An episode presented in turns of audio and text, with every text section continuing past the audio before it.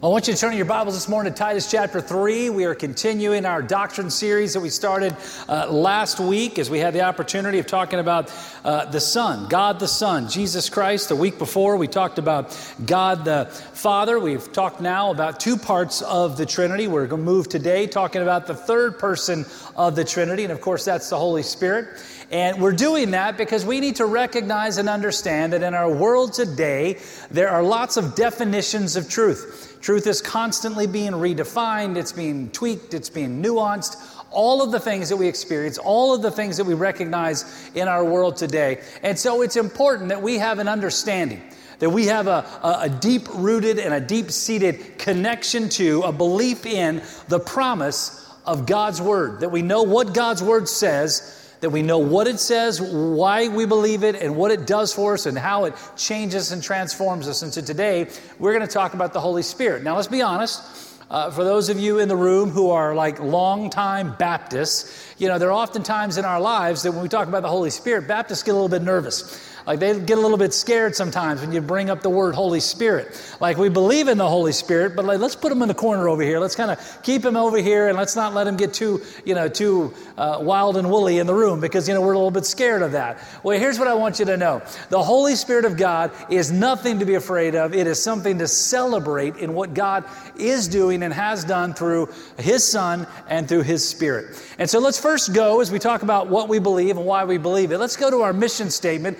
here at the church to talk about like what does uh, this church believe about the holy spirit and then we're going to take this and we're going to go back to the scripture to actually find why we say this okay so we're going to start here we affirm that the holy spirit is the third person of the trinity proceeding from the father and the son and equal in deity He's the giver of all life, active in the creating and the ordering of the universe. We talked about that the last two weeks, that the Holy Spirit was there, present. Let us make man in our own image. Remember, we talked about that. It goes on to say, He is the agent of inspiration and the new birth. He restrains sin and Satan, and He indwells and sanctifies all believers. These two statements here indwells and sanctifies. We're going to get to in a few moments, and those are very important elements of the responsibility, the job description of the Holy Spirit in our lives. Let's keep reading. It says that the believer is declared righteous or made right between us and God, born again by the Holy Spirit, turned from sin, and assured of heaven. When it says they're declared righteous, that's the idea we talked about last week where there are two opposing forces a holy God who cannot tolerate sin and sinful man, and that Jesus came in the middle and he made us right with God by his death, burial, and resurrection uh, 2,000 years ago. It goes on to say, we affirm that the Holy Spirit indwells all who are born again, conforming them to the likeness of Jesus Christ. It goes on to say, or is that it? I think that's it. Okay, so let's move on. Now, when we talk about this idea of our doctrinal statement of what we believe, like these are great words, and when you read these words, you kind of dig into them, like that sounds awesome. That sounds great. I'm glad we said that. Let me just tell you that unless you understand what it means, it really is just words on a page. Unless you really understand how it flows from Scripture, because let's be honest, if we wrote these words, as you know, these words go back even to my father and you know, into many men who and women who served around him through the years, like way back. This goes back like 50, 60 years. And so recognize this that if these were just words that were written down by man, and that we as a church just simply came in and read what they wrote and said, well, yeah, that's our doctrinal statement, and we move on, and we don't really get into God's word of understanding why we believe it, then that's how fallacy begins to inject itself into the church. When you simply believe words that were written by man. We don't want to simply believe words that were written by man. We want to believe words that were breathed out, inspired by God. And so this flows from that, but it's important upon all of us, and coming upon all of us, to understand what does God's word say about this stuff, right? And so that's what we want to talk about today. Now, I, I want to take just a couple of minutes to kind of talk about who is the Holy Spirit, and then we're going to move into like what the Holy Spirit is doing. So when you talk about who is the Holy Spirit, we talked about the Trinity, right? God the Father, God the Son, God the Holy Spirit, like three in one. We talked about that a couple of weeks ago. And you talk about that element, that idea of God, uh, you know, being three persons, but yet one God. And so we just talk specifically about the Holy Spirit of who He is. And the first thing that we see is this, we already talked about it, He's the third person of the Trinity. He's the third person of the Trinity. In other words, he actually is God. In fact, when you go back to Acts chapter 5, you remember the story of Ananias and Sapphira, right? That's when Ananias was the one who stole from the people, stole from God. Remember that? Uh, he paid kind of a dear price because of it. Remember the story? And in that story, when it came out that there was someone in the camp who was stealing, right, that Ananias was actually stealing and then keeping things back from God, uh, he was confronted. And in verses 3 and 4, when he was confronted, the statement was made to Ananias like, like you're lying here and you're lying to the Spirit, you're lying to the Holy Spirit. But then he went on to say in that, that statement in verses 3 and 4 of Acts chapter 5, the statement was made to Ananias, but listen, you're not lying to man, you are lying to God. Now, in that verse, it says, number one, lying to the Holy Spirit. You're not lying to man, you're lying to God. What's the inference that we can pull from that? We can pull from that that again, inspiration of, of, the Holy Spirit. God wrote the words of the Bible, right? What he's saying is, you're lying to the Holy Spirit, therefore, who are you lying to? You're lying to God. In other words, there's no question, there's no doubt. We could go to a, a ton of different scriptures that, that would back this up, that would undergird that belief that the Holy Spirit is not just like a, a, an angel, not just a servant that was sent by God, that He is the third person of the Trinity, and God Himself called Him that. And so, indeed, we certainly understand third person of the Trinity. The second thing we must understand about Him is He's equal in deity. In other words, He's equal with God. Now, when you go into scripture and find out, like, where does that really say that? Hebrews chapter 9, verse 14 talks about how that uh, the Holy Spirit that, uh, that the power of the Spirit is what actually leads and guides and, and ministers. And we see that picture that He's the eternal Spirit of God. Uh, we understand that certainly He's equal in deity. Psalm 139, verse 7, talks about the characteristics of this Holy Spirit. And in that verse, it talks about His omnipresence. You know what omnipresence means, right? That means He is everywhere all the time. That means he is in every place and every, you know, he is omnipresent. He is everywhere, right? No one can be everywhere except for who? God, right? So, Psalm 139, verse 7 says this Can you run from God? Can you run from the Holy Spirit? Can you get out of His presence? And the answer is answered there no, you cannot. Why? Because He is God. He's equal in deity, He's omnipresent, He's also omniscient. You go back into scripture in 1 Corinthians chapter 2, verses 10 and 11. It talks about the omniscience of God. And it actually talks in that passage about how the Holy Spirit understands the things of God, knows the things of God, and he reveals the things of God. Who can reveal the, reveal the things of God? Who can do that? Now, some of you might say, well, preachers can and, and teachers can. No, we can't reveal the things of God. Only God can reveal the things of God, right? And revealing the things of God has to be God. And what does that passage say? Say, it says that the Holy Spirit of God reveals the things of God. In other words, He's equal in deity. And so we understand, yes, he's the third person of the Trinity. Yes, he's equal in deity, but we also recognize that he is active in our lives. And this is where we're going to spend the majority of our time together today. How is it that the Holy Spirit today is active in everything that we do?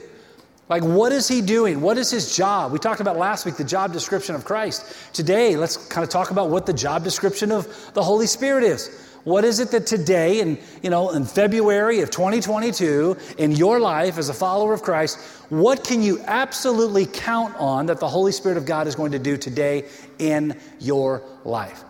And with that, let's go to Titus chapter 3. And this passage we're going to kind of get a, a, picture of, and again, it's not the only passage. Let me make sure it's clear. Lots of passages. I, I, honestly could have picked a thousand passages today to talk about the work of the Holy Spirit. This is the one that today we're going to kind of walk through. But when we talk about like how is he active in our lives and what does the Holy Spirit do, the first thing that we're going to find in Titus chapter 3 is this, is that he indwells us at salvation. That at the moment when you make a decision to trust Christ as your Lord and Savior, and we talk about that often. I talked about it a few moments ago from the baptistry. We talked about it through songs here uh, all morning. The, the picture is this like God loves us, right? We were sinners and we were far from God. We needed something to make us righteous. We talked about that a moment ago. Jesus came. He died on the cross for your sins and for mine. He was buried. He rose again three days later. Romans chapter 10. That if we believe that Jesus is the Son of God, that He died and that He rose again, confess that with your lips, believe it in your heart. Anyone who calls on the name of the Lord will be saved. It's a guarantee, it's a promise, it's available to everyone, anywhere, anytime. But at that moment, that you make that decision, the Holy Spirit of God is activated in your life. At that moment, the Holy Spirit like shows up and says, I'm here, I'm ready to serve, ready to do, ready to act. Let's look at what Titus chapter 3, verse 3 says.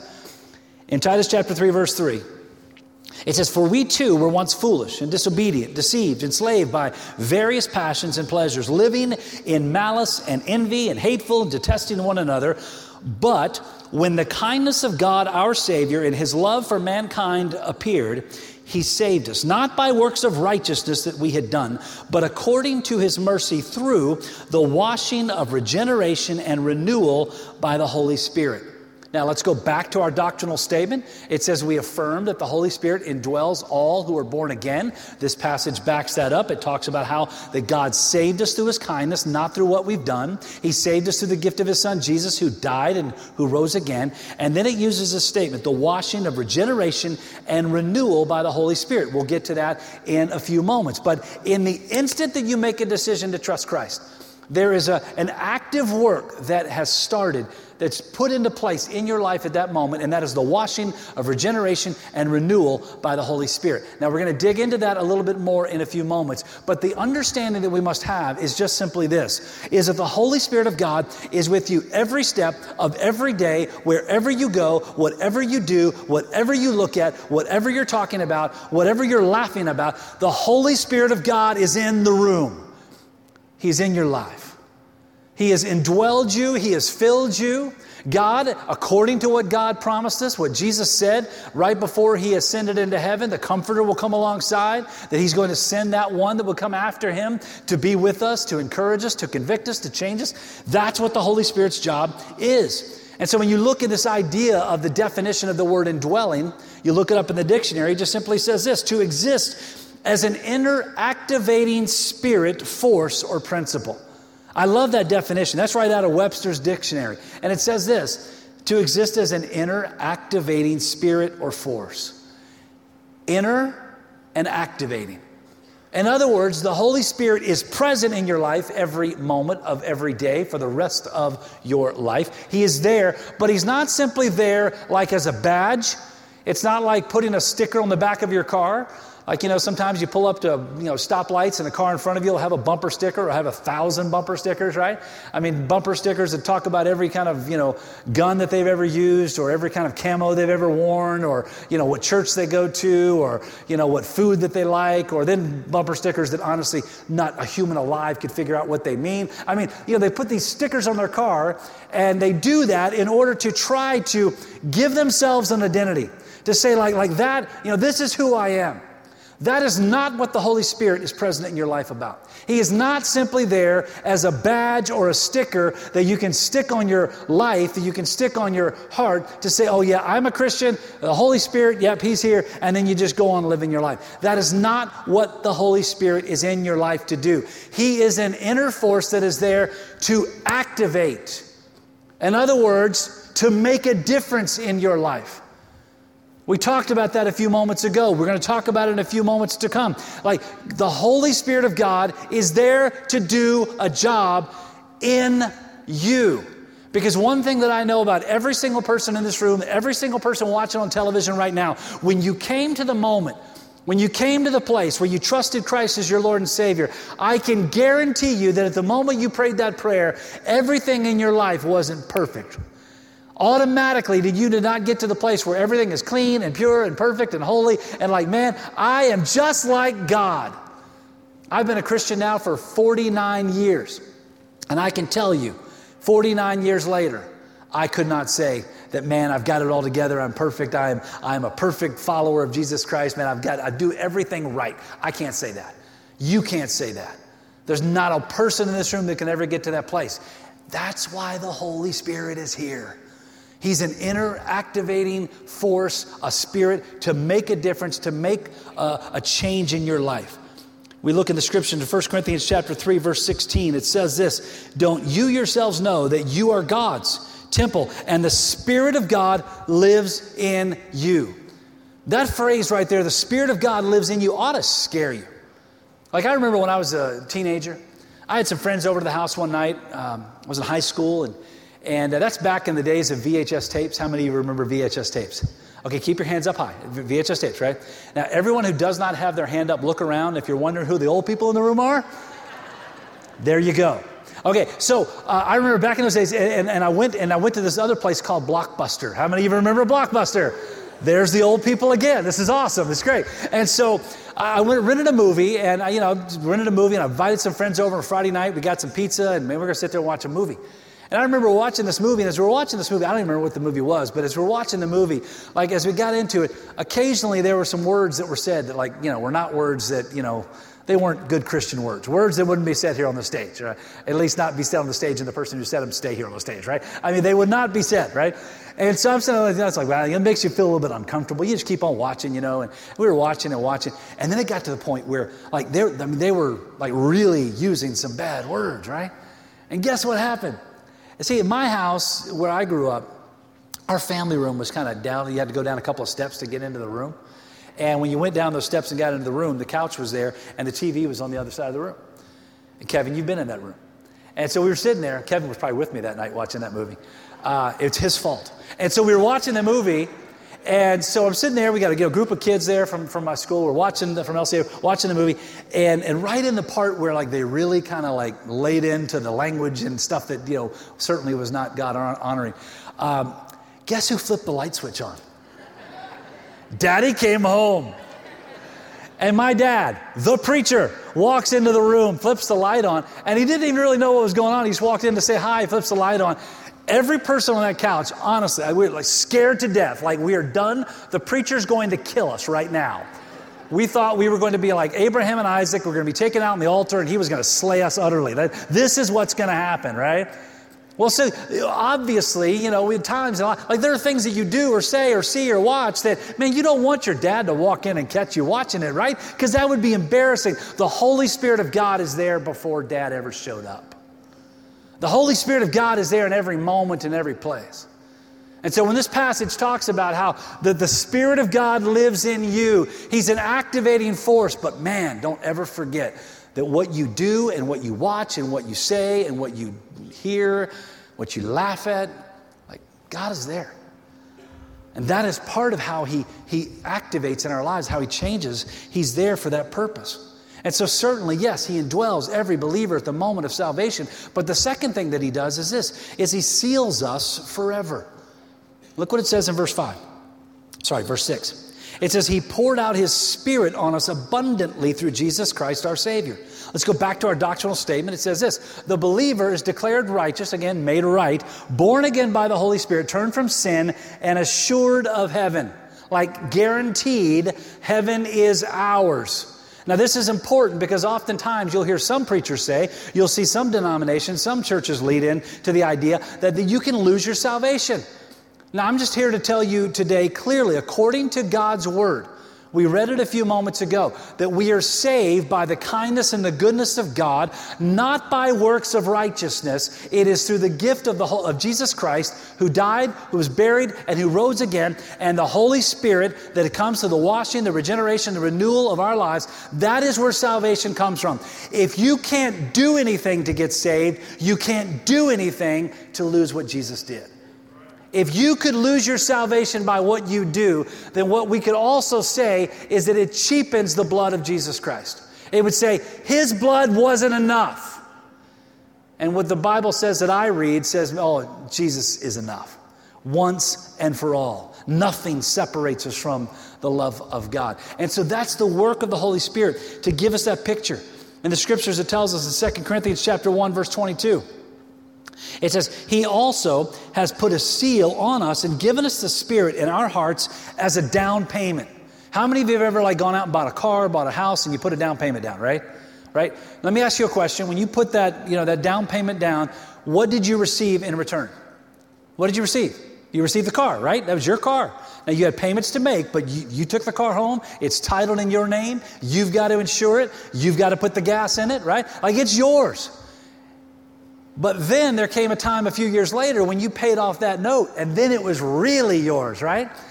Isn't it interesting that the Holy Word of God, that was written 2,000 years ago by inspiration of the Holy Spirit, uses this language that the Holy Spirit actually is the down payment? So, in other words, we can have an experience in the moment of what is going to be reality for eternity that the Holy Spirit in our lives is God's like, like picture of what it's going to be like to live in the presence of God. And so until that time, until you step into the presence of God, the Holy Spirit is with you to give you a picture of how awesome it is to follow God.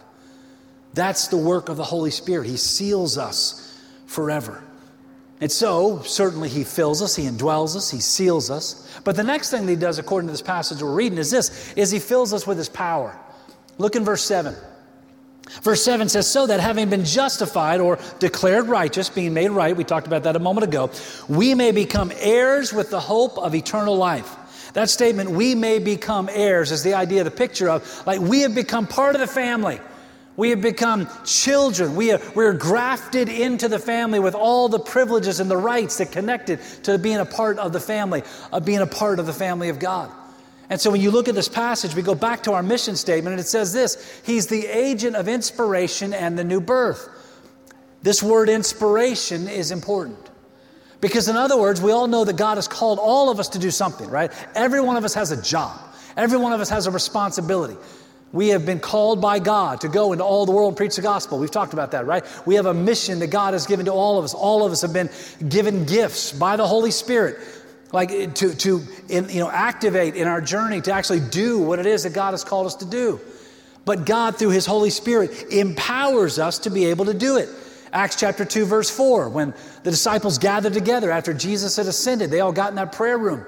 And they were sitting there praying, they're waiting for what's next. And what was next? Well, verse 4 says this And then they were all filled with the Holy Spirit. Now that's important because Jesus promised the Holy Spirit would come after I'm gone, right? Acts chapter 1, verse 8. What were they empowered to do? Why did the Holy Spirit have to fill them in that moment? What was the purpose? Acts chapter 1, verse 8 says this But you will receive power when the Holy Spirit has come on you, and you will be my witnesses in Jerusalem and all Judea and Samaria and to the ends of the earth. 11 guys sitting in a room and people who are also gathered with them. They're sitting there waiting for what's next. They believed in Jesus. They didn't know what to do next. They didn't think they had it. They were hiding. They were afraid. Jesus had said the Holy Spirit's going to come. And he said, And when the Holy Spirit comes, you will receive power. Understand this the moment that you accept Christ, you will receive the same power of the Holy Spirit in your life that the 11 disciples received in that upper room in the moments after Jesus ascended into heaven. And that same Holy Spirit that empowered Peter and James and John, all of them to go out and to change the world, that same Holy Spirit is the one that is in you, the same one that is empowering you, and the same one that is gifting you, strengthening you, empowering you to go and to change the world. We have no excuse because the Holy Spirit of God is innocent with us. And so his job is to fill us with his power. But we don't we understand that a lot of times when we talk about the idea of power, we get this picture, this understanding that, you know, we understand he's with us and we get, but we get afraid. 2 Timothy chapter 1 verse 7 says this, that we have not been given the spirit of what? But of what? power and of love and a sound mind, right? Like, understand the Holy Spirit's here to do a job and He will give you everything you need in order to accomplish the job. So quit being afraid and quit making excuses. That's what the Holy Spirit's job in your life is. Another thing that He does, not only does He fill us with His power, but He also corrects us when we are wrong and makes us more like Christ. Go back to our mission statement. In our mission statement, a doctrinal statement, I'm sorry, it says this We affirm that the Holy Spirit indwells all who are born again, conforming them to the likeness of Jesus Christ. He indwells us, conforms us to the likeness of Jesus Christ. Now, you don't need to turn there, but in John chapter 16, verse 7 and 8, Jesus said these words Nevertheless, I'm telling you the truth. It is for your benefit, he said, that I go away. Because if I don't go away, the counselor, the Holy Spirit, will not come to you. But if I go, I will send him to you. And when he comes, he will convict the world about sin, righteousness, and judgment. Sin, righteousness, and judgment. In other words, He'll convict us about sin, right? He'll convict us of what's wrong in our lives, but then He'll also lead us to righteousness, which means He's conforming us to be more like Christ. That's what Jesus does. That's the picture of who He is. And so the convicting and the conforming power of the Holy Spirit in our lives is a vital part of the spiritual journey that we're on. It's a vital part of what God has done and is doing and will continue to do in you each and every day. And so we must recognize and understand that while the Holy Spirit is with us, oftentimes what we do is we ignore the presence of the Holy Spirit. We get really good at saying, I believe it, really good at saying, I know I'm going to heaven. But then what we do is we stick the Holy Spirit in a corner and say, yeah, you know, it's all good. I'll see you in heaven, right? It's kind of like the idea that if you had a dinner party at your house, you know, cleaned your house really well, and you went, you know, you know, made nice dinner and really worked hard on it, invited some friends over. The friend shows up at the door. You let them in. You bring them into the dining room, seat them at the table. A beautiful spread of food that's there. And then, as the friend is sitting there at the table, ready for a night of fellowship, ready for a night that would be a wonderful uh, time together. And then you decide, you know, I'm going to go upstairs, and go to my room. You go upstairs, you lock the door, you go to bed and leave them downstairs. They'd be kind of rude, wouldn't it? I mean, it doesn't make sense. Like, why would you do that? Let me just tell you something. That's what so many Christians do today. The Holy Spirit is in you, but we do a really good job of ignoring Him. So, how do we make sure that we don't ignore Him? Let's go to this passage in 1 Peter chapter 1 verse 2. According to the foreknowledge of God the Father through the sanctifying work of the Spirit to be obedient and to be sprinkled with the blood of Jesus Christ, may grace and peace be multiplied to you. This statement through the sanctifying work of the Spirit. Let me read one more passage. Second Thessalonians chapter 2 verse 13 says this, but we ought to thank God always for you brothers and sisters loved by the Lord because from the beginning God has chosen you for salvation. Here it is again, through sanctification by the Spirit and through belief in the truth. So that word is found in both verses that I just read to you. That word sanctification, sanctified. In other words, being set apart, being made different, like, like doing a work. So here's how you can make sure that you're not ignoring the presence and the power of the Holy Spirit in your life. Here's what it is, is you make sure that in every single day of your life that you are doing something that will introduce you to and connect you to and, and lock you into the presence of the Holy Spirit through the Word of God, through prayer time through serving God and doing things for God. By doing all of that, the Holy Spirit's like, man, this is what I came for. This is what I'm here for. And you trust Him to do the work that God has called Him to do. And yet, so many Christians leave Him sitting at the table and you just go on and live your life. Stop. Jesus sent the Holy Spirit for a reason. It wasn't an afterthought. It wasn't like just something that, you know, I'll do this just to make you feel good. It wasn't a religious statement, it was the important picture that God and Jesus knew that if we're going to make it through this thing called life, if we're going to do what we are called to do, then not only do we need the goodness and the mercy and the kindness and the grace of God that brings us salvation, and Jesus who died and who was buried and who rose again to allow us salvation, but we needed the Holy Spirit of God to bring sanctification that would bring us to the point where we would be changed day by day. That is what the Holy Spirit does. So, my encouragement to you today is just simply this let Him. Let Him. Understand that today, everything you do, everywhere you go, the Holy Spirit of God is right here. He's right here and He wants to make you better. Let's pray together.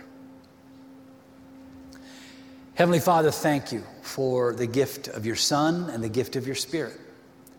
God, we thank you that Jesus saved us, and we thank you that the Spirit sanctifies us. God, we thank you that the Holy Spirit's job is to convict us, to show us what's wrong, and to, to show us what's right. So, Father, I pray that today in our journeys in our lives, God, I know we are confronted by so much temptation we're confronted by so much in this world that tries to lead us away from, guide us away from truth. God, I pray that you would allow in our lives the Holy Spirit of God to grab a hold of us, that we would recognize His presence, we would celebrate His presence, and that we would be changed as a result. God, we praise you for it. God, I know that there's somebody in this room or someone watching or listening right now who has never come to that moment where they've trusted Christ. They've never said, Yes, I believe that God loves me, that Christ died for me, that He rose again for me. They've never said that I need a Savior and Jesus is the only one that can save me. They've never called on your name. Father, I pray that today, in this moment, right now, God, help them to recognize that everything that I've talked about today is a free gift, but it's one that has to be accepted. God, I pray that you would bring them to that point in this moment. And God, for that, we'll give you the praise. With our heads bowed in a moment, we're going to stand, and Zach's going to lead us in a song as we sing about, again, the power of the Holy Spirit. And if you're here today and you don't know Christ as your Lord and Savior, I'm going to encourage you as we stand in a moment to let the Holy Spirit guide you and lead you to this altar to make a decision that will change for you for eternity. Maybe you want to come and just kneel here and say, you know, I've been ignoring him, not paying attention to him. Well, maybe today you need to come to this altar and say, God, I'm sorry for ignoring your spirit. And today, man, I want to I want to turn back towards him. I want to make sure that I'm doing what he leads me to do. Maybe today you want to come join our church, come for baptism, whatever it is. As we stand and sing these words, I just encourage you to step out, to make a decision, to allow the Holy Spirit to have His way in your life, because that's the only way, the best way for us to experience all that God has. Let's stand together and let's sing. Holy Spirit, you are